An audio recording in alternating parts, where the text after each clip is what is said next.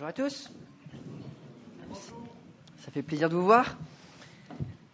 Alors, euh, voilà, on a une, animation de Raphaël. Je ne sais pas si vous saviez, mais Raphaël a quitté son travail pour travailler pour l'Église cette année. Dans un an, il va partir faire des études bibliques. Avec Mala, il se marie dans, dans 13 jours. Bon, je vous laisserai faire la pub après le. le... 13 jours, ça arrive, vite, hein, je, vous, le promets. Maëla a aussi quitté son travail. Elle a trouvé un, travail à mi-temps pour pouvoir s'investir dans l'Église. Donc, on est super content de les avoir. Et euh, voilà, ils, vont avoir faim cette année, donc euh, on va pouvoir les bénir. Ok.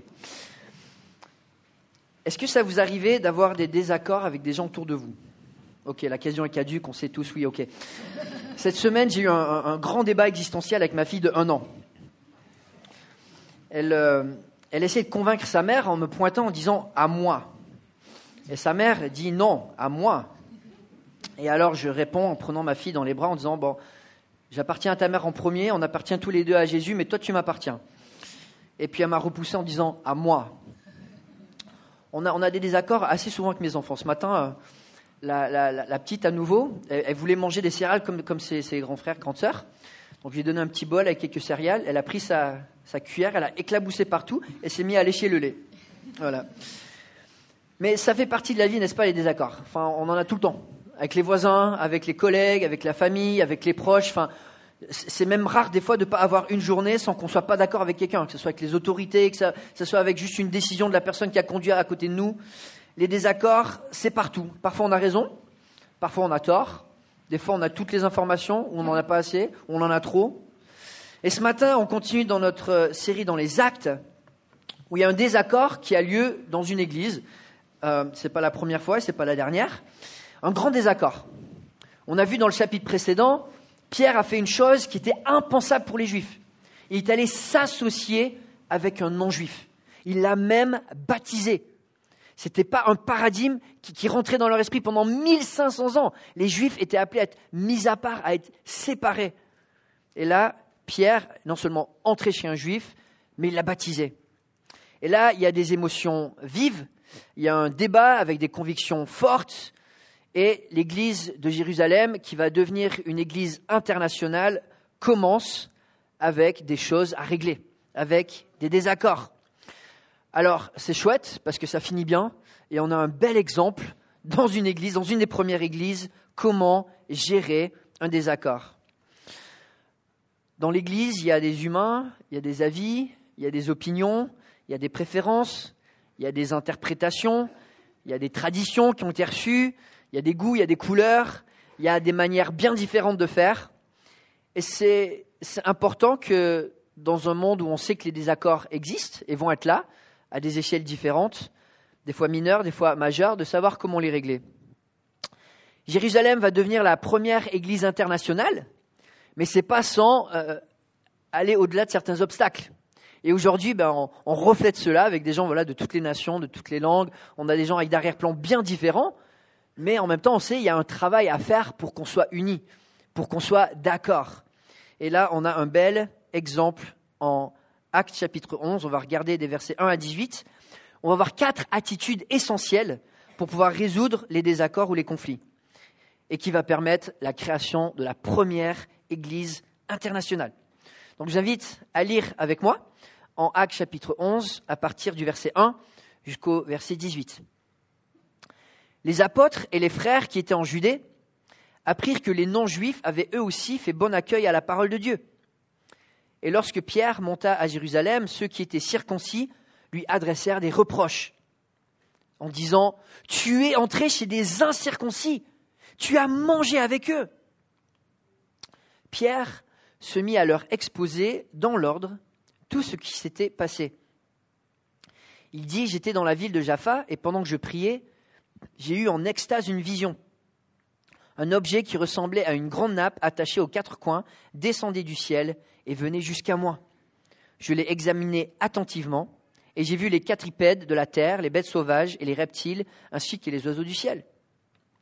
Puis j'ai entendu une voix qui me disait Lève-toi, Pierre, tue et mange. Mais j'ai dit Certainement pas, Seigneur, car jamais rien de souillé ni d'impur n'est entré dans ma bouche. Pour la deuxième fois, La voix s'est fait entendre du ciel. Ce que Dieu a déclaré pur, toi, ne le considère pas comme impur. Cela est arrivé trois fois, puis tout a été retiré dans le ciel. Et voilà qu'à l'instant même, trois hommes envoyés de Césarée vers moi sont arrivés à la maison où j'étais. L'Esprit m'a dit de partir avec eux sans hésiter. Les six frères que voici m'ont accompagné et nous sommes entrés dans la maison de Corneille. Cet homme nous a raconté comment il avait vu l'ange se présenter à lui dans sa maison et lui dire Envoie quelqu'un à Jaffa et fais venir Simon, surnommé Pierre. Il te dira un message par lequel tu seras sauvé, toi et toute ta famille. Lorsque j'ai commencé à parler, le Saint-Esprit est descendu sur eux, comme sur nous au début. Et je me suis souvenu de cette parole du Seigneur. Jean a baptisé d'eau, mais vous, vous serez baptisés du Saint-Esprit. Puisque Dieu leur a accordé le même nom qu'à nous qui avons cru au Seigneur Jésus-Christ, qui étais-je, moi, pour m'opposer à Dieu? Après avoir entendu cela, ils se calmèrent et se mirent à célébrer la gloire de Dieu en disant, Dieu a donc aussi accordé aux non-juifs la possibilité de changer d'attitude, de se repentir, afin d'avoir la vie. Quatre attitudes ce matin que nous regardons, qui va permettre à résoudre un désaccord pour que l'Église soit unie et va vers le changement et la croissance et l'ouverture vers la mission. Et la première chose qu'on voit dans le texte, c'est l'attitude de Pierre, qui même si lui est apôtre, même si lui, quelque part, a, une position d'autorité, ben, il n'est pas intouchable. Et Pierre a cette attitude d'ouverture d'esprit pour laisser les gens lui faire des reproches. Dans l'Église, il y a cette culture où les leaders donnent la place pour les gens de faire des retours, donner des avis, partager des désaccords. Et là, dans, ce passage, je trouve que c'est assez louable. D'un côté, on a des gens qui sont assez courageux pour aller remettre en cause Pierre. Pierre, quand même, le leader numéro un de l'Église en ce moment-là. Pierre, qui, est l'apôtre qui était le plus proche de Jésus, par sa prédication, des milliers de personnes se sont converties. C'est un pilier. Ils vont prendre le courage d'aller voir Pierre en disant Mais Pierre, est-ce que tu te rends compte de ce qui se passe? Et leur reproche est légitime. On va en parler. Une des raisons pour lesquelles la discussion va bien finir, malgré qu'il y ait deux avis forts et différents sur une même question, c'est qu'il y a cette plateforme qui existe pour échanger. Pierre, on va le voir, il mûrit assez vite après le départ de Jésus. Ils ne sont plus aussi explosifs et livre, euh, que dans les évangiles, quand on arrive dans le livre des actes et dans ses lettres. Mais je ne doute pas quand même que c'est un, leader avec une grosse présence, beaucoup d'initiatives, beaucoup de charisme, et ça pourrait intimider les gens. Mais là, au contraire, on voit un Pierre qui est accessible, qui est humble, et qui a encouragé le développement de cette culture où on parle où c'est OK d'exprimer des fois qu'on ne comprend pas des choses, même qui viennent d'en haut, même qui viennent des leaders que Dieu a donnés pour son Église. Et les apôtres ont instauré cette culture de l'égalité. Tout le monde peut s'exprimer dans l'assemblée. Les gens peuvent parler librement. Pierre est un leader, mais pas celui qui impose aux autres sans les faire participer à la réflexion et au cheminement.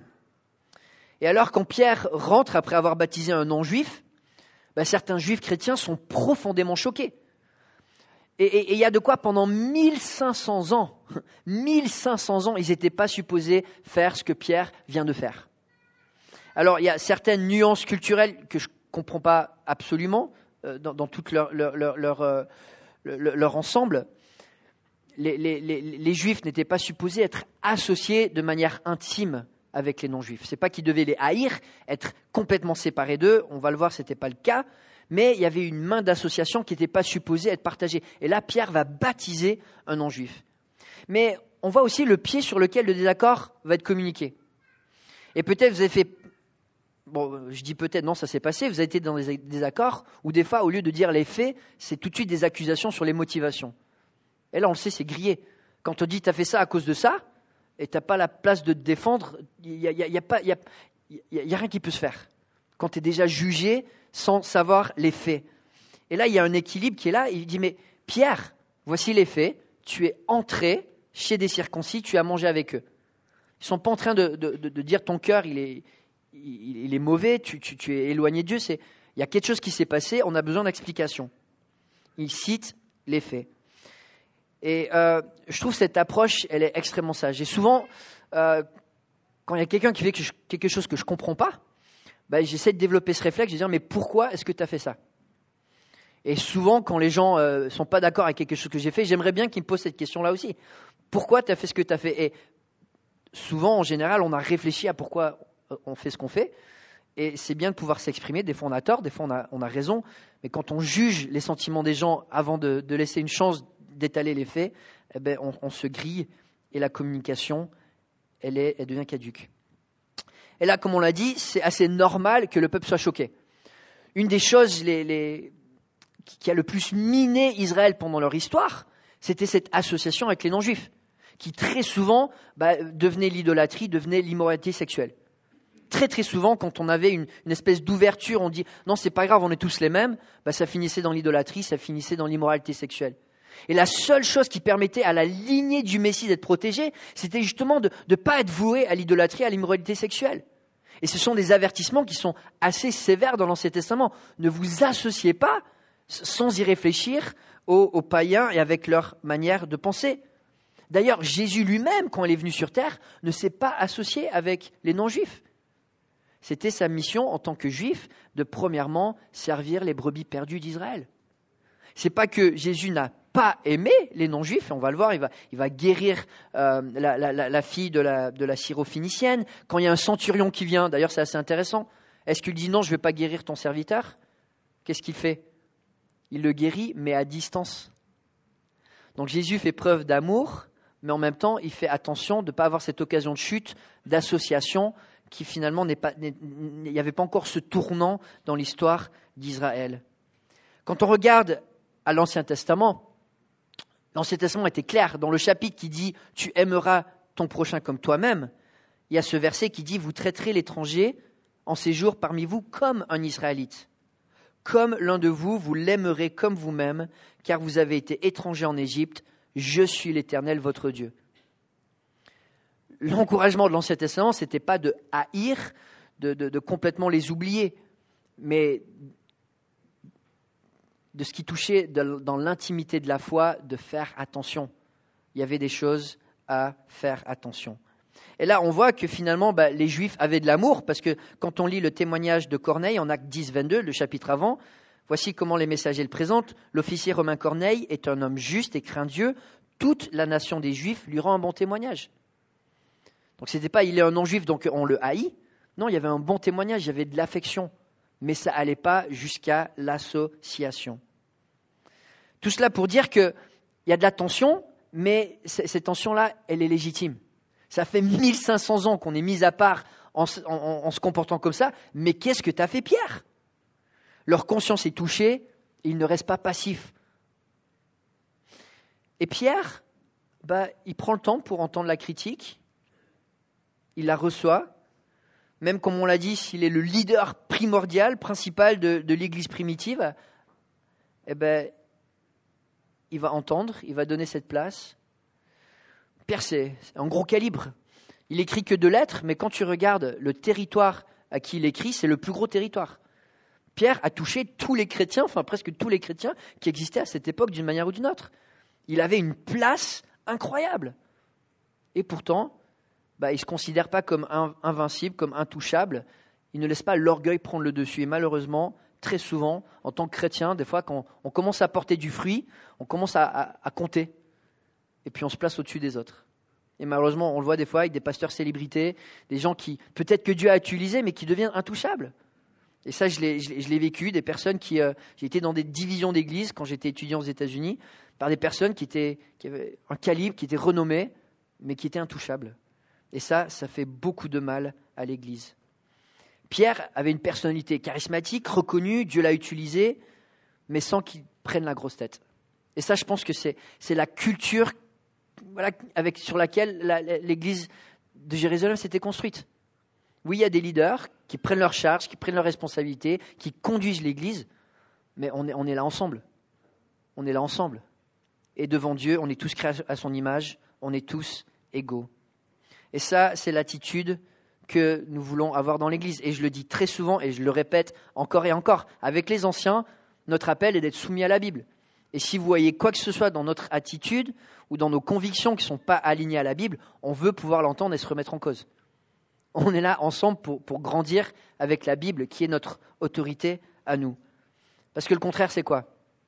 Ben, On prend la place de Dieu. Quand on, devient intouchable, quand on n'est pas capable de recevoir des, des corrections, ben, on prend la place de Dieu.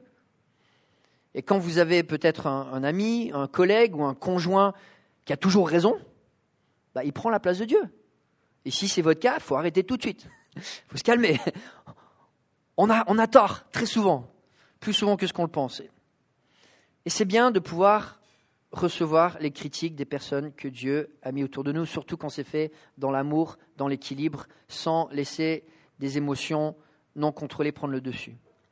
Donc on voit le fondement déjà de, cette conversation. Il y a la place pour faire des critiques constructives, pour discuter. Et là, les deux côtés voilà, de, ce débat euh, euh, euh, ont quelque chose à dire. La deuxième chose qu'on voit, c'est que Pierre va dire, voilà, il va retracer les faits, il va dire dans l'ordre. On voit qu'il y a une discussion, il y a un débat, il y a des avis forts qui tous les deux peuvent se défendre. Pierre entend l'inquiétude des gens et il va le répondre et le fait comment? Ben, Il va le faire de manière intelligible. Il va le faire de manière logique, de manière appropriée, de manière ordonnée. On relit le passage. Pierre se mit à leur exposer dans l'ordre ce qui s'était passé. Il dit, j'étais dans la ville, pendant que je priais, j'ai eu en extase une vision, et puis il explique toute cette vision qu'il a reçue de Dieu. Alors je ne vais pas revenir sur tout le contexte de cette vision, on en parle depuis deux dimanches. Pierre voit ces animaux impurs qu'il n'a jamais mangé. Dieu lui dit, voilà, il y a un, changement euh, de, ce que moi je déclare comme pur et impur. Euh, et, et, cette vision renverse 1500 ans d'histoire. C'est pas rien. Pierre partage sa lutte. Dieu a, dû me la, faire comprendre trois fois. J'ai dû beaucoup y réfléchir pour finalement comprendre euh, qu'est-ce qu'il voulait me dire. Mais Pierre n'est pas en train de critiquer avec de la manipulation émotionnelle. Non, mais ce que vous défendez là, c'est du passé. Vous êtes lourds, les gars là. C'est pas cool ce que vous faites là. C'est pas cool de ne pas manger du cochon. Allez, les gars, arrêtez. C'est ringard. Et puis pourquoi tu me critiques là? Mais tu sais qui je suis? J'ai un ami. Euh, qui travaillait dans un magasin où il y avait un, pasteur très connu, euh, Bénienne, qui allait, et le magasin fermait. Et Bénienne, bon, je, peux en parler parce que c'est pas un prédicateur de l'évangile, mais euh, il, voit, il, voit, il, voit, il, voit, le rideau qui tombe, et il dit euh, Pourquoi vous fermez? Bah, C'est l'heure, mais tu sais qui je suis? Tu sais qui je suis, tu peux pas fermer devant moi. Et le gars lui répond bah, En fait, je sais qui vous êtes et je vais fermer. Mais L'une des choses les plus importantes qu'on ait en désaccord, c'est que les personnes se sentent entendues, n'est-ce pas? Et on le sait, dans, l'Église, des fois, on fait des choses, des fois, on y a réfléchi, des fois, peut-être, on n'y a pas réfléchi assez, et on a besoin de pouvoir en parler. Pierre va honorer la critique, qui est complètement légitime, et il va y répondre, pas par des réactions émotionnellement agressives, mais par un argument de logique. Voilà, vous, avez des, vous avez un souci, ben on va en parler. On va en parler étape par étape il va parler avec son propre témoignage, il va parler avec des témoins, il va être clair, intelligible, convaincant, il monte par son propre parcours pour arriver, euh, à sa propre conclusion, ses réflexions, ses luttes. Lui, même a dû se faire violence pour arriver à cette conclusion.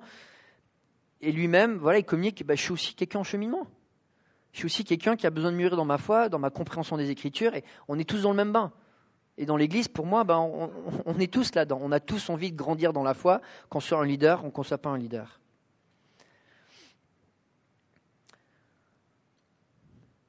Pour résoudre les désaccords, il faut être prêt à en discuter de manière ordonnée et logique.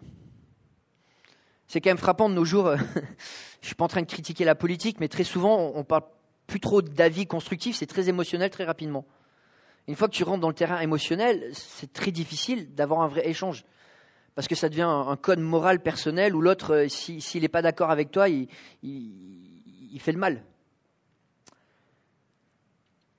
On sait qu'il y a des émotions parce qu'à la fin, ça doit se calmer. Donc il y a des émotions, mais en même temps, ils arrivent à contrôler leurs émotions pour avoir une discussion sans que ça escalade et que ça déborde. C'est pas qu'en tant que chrétien, on doit refouler nos émotions, mais il faut aussi apprendre à les mettre dans l'ordre.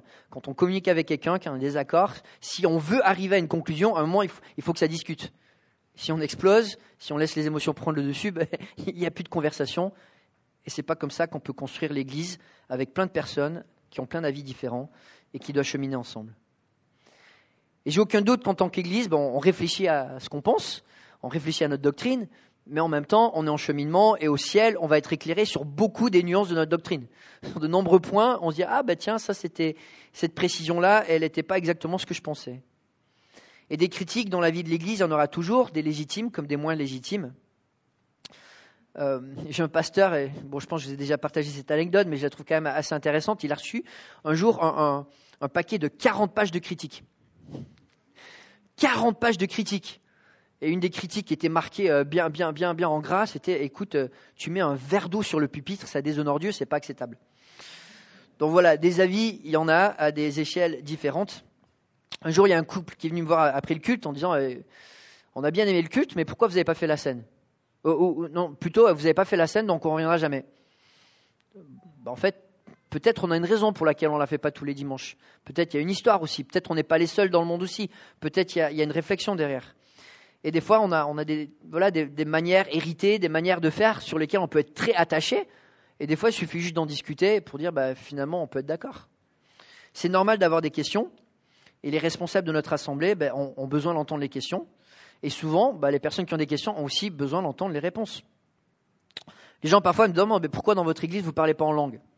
Ça arrive très souvent. On a beaucoup de personnes qui viennent d'églises qui parlent en langue et ils viennent ici. Ben, pourquoi vous ne parlez pas en langue? Comme si on n'y avait jamais réfléchi des fois.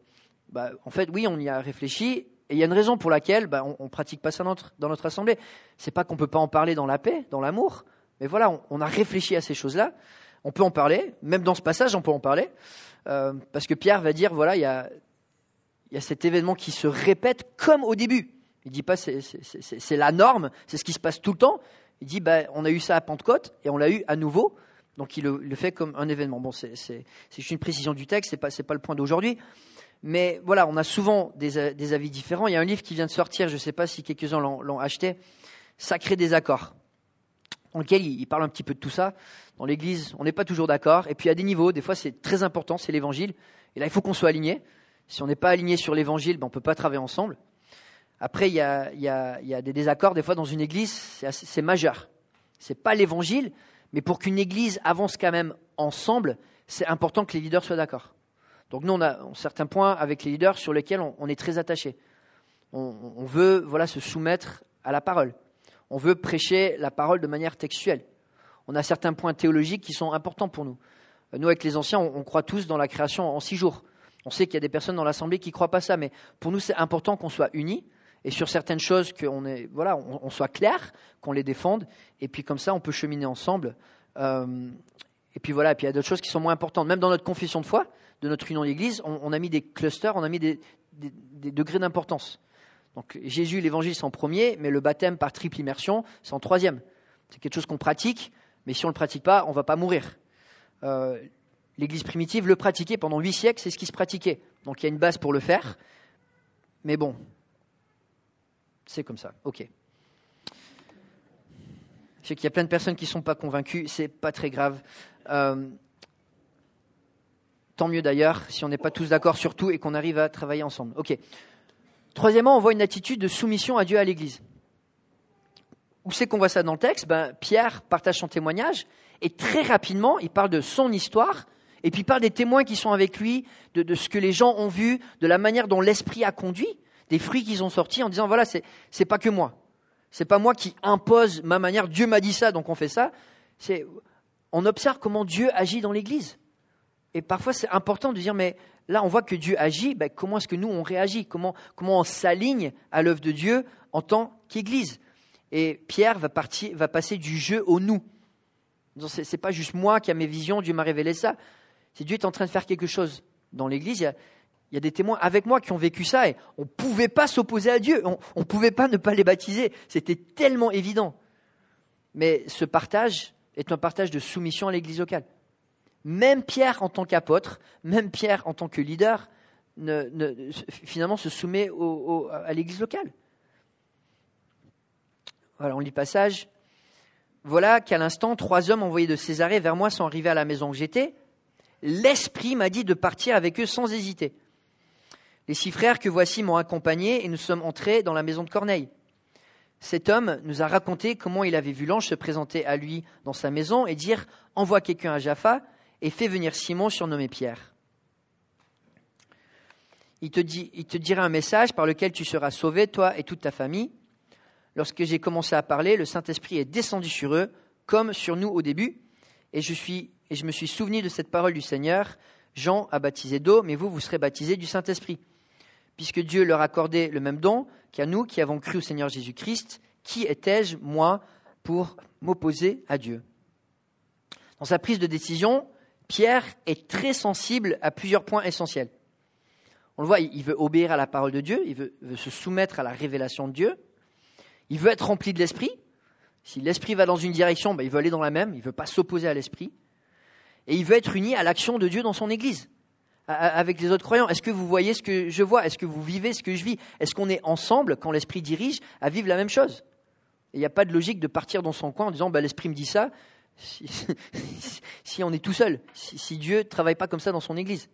Alors, je sais, il y a des églises qui ne fonctionnent pas de manière biblique, c'est différent. Mais dans une église où les gens ont le Saint-Esprit, où voilà, les, gens qui confessent Jésus-Christ et l'Évangile de manière claire, bah, il n'y a, pas de raison de s'isoler. Donc il y, a, un désaccord, mais Pierre ne se bloque pas sur sa perspective, son expérience, ses préférences. Ce qu'il lui a envie de faire avant tout, c'est de se soumettre à la parole et que les croyants en lui, ensemble, unis, bah, soient soumis ensemble à la même parole, à la même direction de Dieu. Même si Pierre, il est pasteur, leader, apôtre, missionnaire, bah, il se soumet à la parole et il se soumet à l'église locale. Pourquoi? Bah, S'il ne le fait pas, il se prend pour Dieu. S'il ne le fait pas, il se prend pour Dieu. Et malheureusement, il y a trop d'églises où les responsables se prennent pour Dieu. En disant, la Bible dit ça, mais nous on fait ça. On ne va pas creuser, ce n'est pas très grave. on préfère garder l'unité quand on n'est pas soumis à la parole, de, faire des réflexions. Et des fois, on va réfléchir et peut-être on aura tort sur notre conclusion. On n'est pas parfait. Mais de dire on ne va pas creuser parce qu'on ne veut pas froisser les gens, on se prend pour Dieu. Si on n'accepte pas qu'on n'a pas toujours raison, si on n'accepte pas que c'est la parole qui dirige nos vies, on se prend pour Dieu. Et Pierre, c'est pas son approche, c'est pas comme ça qu'il veut vivre dans l'Église. Et dans notre Église, en tant que pasteur, je suis soumis à mes anciens. Et je trouve ça génial parce qu'on a les mêmes intérêts. Et du coup, quand ils voient que je suis trop fou, bah, ils, me, ils me recadrent. Et ils ont raison parce qu'ils connaissent mes dons et ils connaissent ce que j'appelle mes pas dons. Et si vous m'avez fréquenté assez longtemps, vous savez que j'ai des dons et que j'ai des pas dons. Il y a des choses qu'il ne faut pas que je touche. Mais l'argument final de Pierre, voilà, ça concerne l'évangile. Il va dire Dieu a sauvé. C'est ça qui va rassembler les gens. Dieu a sauvé. Bah, c'est ça, ça, le cœur de l'Église. Dieu a sauvé, il a donné son Saint-Esprit. Si, c'est notre cœur, pourquoi est-ce qu'on s'opposerait à ça? Et c'est ça qui va unir finalement la dissension, le désaccord. Ce qui nous réunit, c'est l'Évangile. Et si Dieu change des vies, si Dieu sauve les vies, si ça c'est le cœur pour lequel on est réunis, on a envie que Dieu sauve des, gens et fasse, grandir son Église, eh bien, on va être unis autour de l'essentiel. Et là, c'est ce que Dieu fait, et c'est le mouvement, mouvement de l'esprit. L'esprit descend sur les non-juifs. Il y a une nouvelle ouverture qui se passe, Dieu est en train d'agir, et, Pierre se dit, mais c'est là où on veut aller. Pourquoi on n'ira pas là où Dieu va? Alors quand Dieu agit, des fois, il faut se faire violence. des fois, il faut apprendre à changer, il faut changer notre manière d'esprit, il faut, faut être flexible. Ce n'est pas toujours facile. Le changement est une des choses les plus difficiles dans l'Église. C'est une des choses les plus difficiles dans nos vies. Et des fois, le changement, c'est ce qui détruit les, églises. Parce qu'on n'a pas envie de changer. On aime nos traditions, on aime faire les choses comme on aime faire, on aime penser comme on aime penser, on, on se sent protégé parce que ceux avant nous ont peut-être pensé comme nous. Et parfois, on n'aime pas changer. Mais avoir toujours raison, comme je le dis, je le répète, c'est se prendre pour Dieu. On ne peut pas vivre l'Église comme ça. On ne peut pas vivre l'Église avec, quand on se prend pour Dieu. Non, on a une attitude d'humilité, on laisse la parole parler, et si Dieu agit, alors bah, on, essaie d'obéir. Et puis la conclusion qui euh, est mon point préféré dans ce passage, qui je trouve est, exceptionnel. C'est l'appropriation joyeuse du changement. Et c'est pour ça que quand je regarde ce passage, je ne vois pas ces juifs chrétiens qui sont en opposition comme des légalistes en disant mais Pierre, qu'est-ce que tu fais? T'es fou, euh, nous on veut garder la loi. Parce qu'on voit leur attitude à la fin, non seulement ils disent T'as raison, mais ça nous remplit de joie. Et ça, c'est surnaturel. D'être en désaccord avec quelqu'un et que la personne a raison et que votre réponse, c'est pas dire bon, d'accord, c'est ta raison et je suis vraiment heureux que Dieu t'a placé aujourd'hui pour apporter plus de sagesse, plus de vérité, la, solution dont on avait besoin, même si moi je ne la voyais pas. On voit ça au verset 18. C'est magnifique, magnifique. Après avoir entendu cela, ils se calmèrent et ils se mirent à célébrer la gloire de Dieu. À célébrer la gloire de Dieu en disant ah, Dieu a aussi accordé son salut aux non-juifs et leur a accordé la possibilité de changer d'attitude et d'avoir la vie. on a des gens qui disent Ok, on avait tort, mais c'est génial qu'on avait tort. Parce que ce que Dieu fait, c'est tellement mieux que ce qu'on aurait pu imaginer. Je ne sais pas à quel point ça vous arrive d'être super content que vous avez eu tort. Mais là, on a des, opinions qui étaient fortes, assez pour que l'atmosphère soit assez gonflée pour qu'elle ait besoin de se calmer. Mais non seulement ces juifs qui sont émotifs sur cette affaire, c'est leur histoire, c'est leur racine, c'est leur combat. Non seulement ils vont se calmer, mais ils vont comprendre l'explication de Pierre et ils sont assez humbles pour accepter de changer d'avis et de se réjouir de cela. Il n'y a pas longtemps, j'ai lancé une petite boutade provocatrice à mon épouse. Je lui dis, ouais, une des choses les plus satisfaisantes dans le mariage, c'est quand ton conjoint te dit, euh, j'ai tort, tu avais raison. Puis elle me regarde avec ce sourire et me dit, mais tu sais, Philippe, je suis très satisfaite dans notre mariage. bon, mon épouse cherche pas toujours à avoir le dernier mot, mais elle a les meilleures répliques, donc voilà, je fais attention. Alors, pas être d'accord, ça c'est facile. Pas être d'accord, c'est facile, ça arrive tout le temps. Arriver à faire des compromis dans les relations, c'est un peu moins facile, mais on est obligé. Des fois, si tu veux avancer, tu es obligé de faire des compromis. Mais arriver à la fin d'un argument, de dire à une personne j'avais tort, et je suis tellement heureux que tu as apporté des éléments que j'ignorais, et je me réjouis de ça, bah là c'est surnaturel. Et ça, c'est l'Église. On est supposé vivre quelque chose de surnaturel dans l'Église. on n'est pas toujours d'accord mais on grandit au travers de ces choses. Et là, la résolution de ce conflit, c'est la naissance d'une Église internationale où des gens vont se convertir. C'est pour le salut. Et c'est magnifique. C'est magnifique. Alors ça arrive assez souvent que, dans un couple, on n'est pas d'accord. Et ça arrive assez souvent dans notre couple que mon épouse a raison et que moi j'ai tort. Mais quand ça arrive, j'ai deux manières de répondre. Je peux laisser l'orgueil prendre le dessus en disant bon ok mais on n'en parle pas. Avec euh, des petites paroles un petit peu blessantes en disant ok mais quand même hein, suis plus intelligent que toi même si tu as raison sur ce coup-là. quoi. Ou sinon bah, je peux me réjouir que Dieu a placé aux côtés de moi une épouse qui est plus sage et plus intelligente que moi dans de nombreux domaines.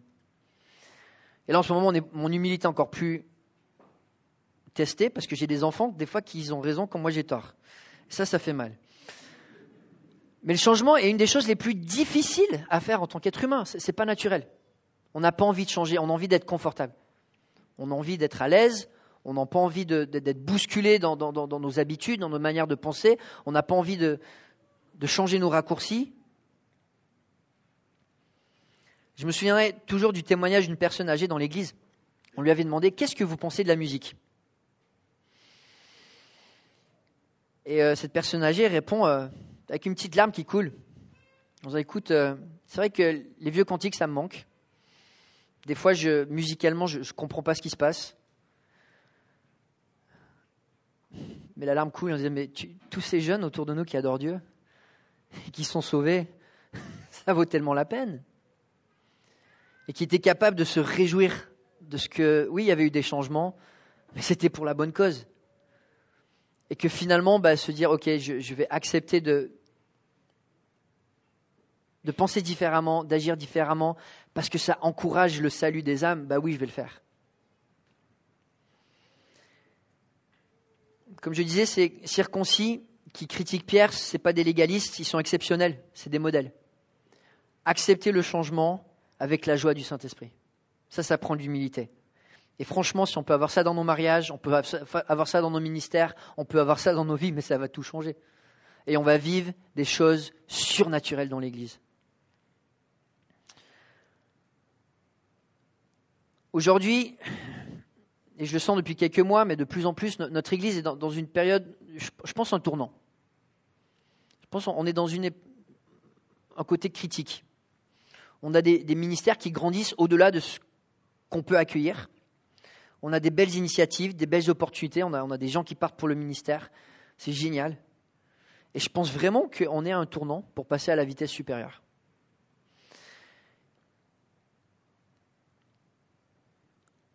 On a des opportunités pour, euh, pour passer à la vitesse supérieure pour la formation, pour l'accompagnement des gens. On a des ministères qui naissent avec le ministère anglophone, avec le culte de Mion, avec ce qui se passe à, à Bron. On a des ministères qui font comme ça. Le projet bâtiment. Mais le changement, ça bouscule. Et je sais qu'on ne sera pas d'accord sur tout. Et je ne suis pas en train d'imposer, de, dire parce que je suis le pasteur, vous, vous, aurez que raison si vous êtes d'accord avec moi. Non, non, on, on va parler mais en même temps, voilà, on, a des outils pour pouvoir parler. L'humilité, l'écoute, la soumission à la parole, la soumission à l'œuvre de Dieu, la soumission réciproque et l'appropriation joyeuse du changement. Prions ensemble.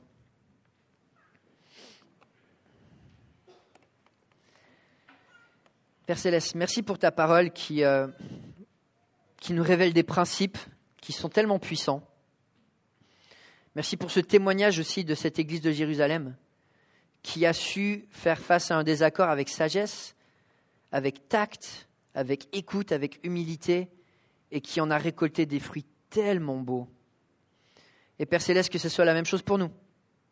De nous, Père Céleste, d'être courageux pour parler quand notre conscience est affectée par des choses, de ne pas avoir peur de dire les choses, de ne pas avoir peur de se sentir jugé parce qu'on pense autrement mais aussi qu'on ne soit pas paresseux dans nos réflexions.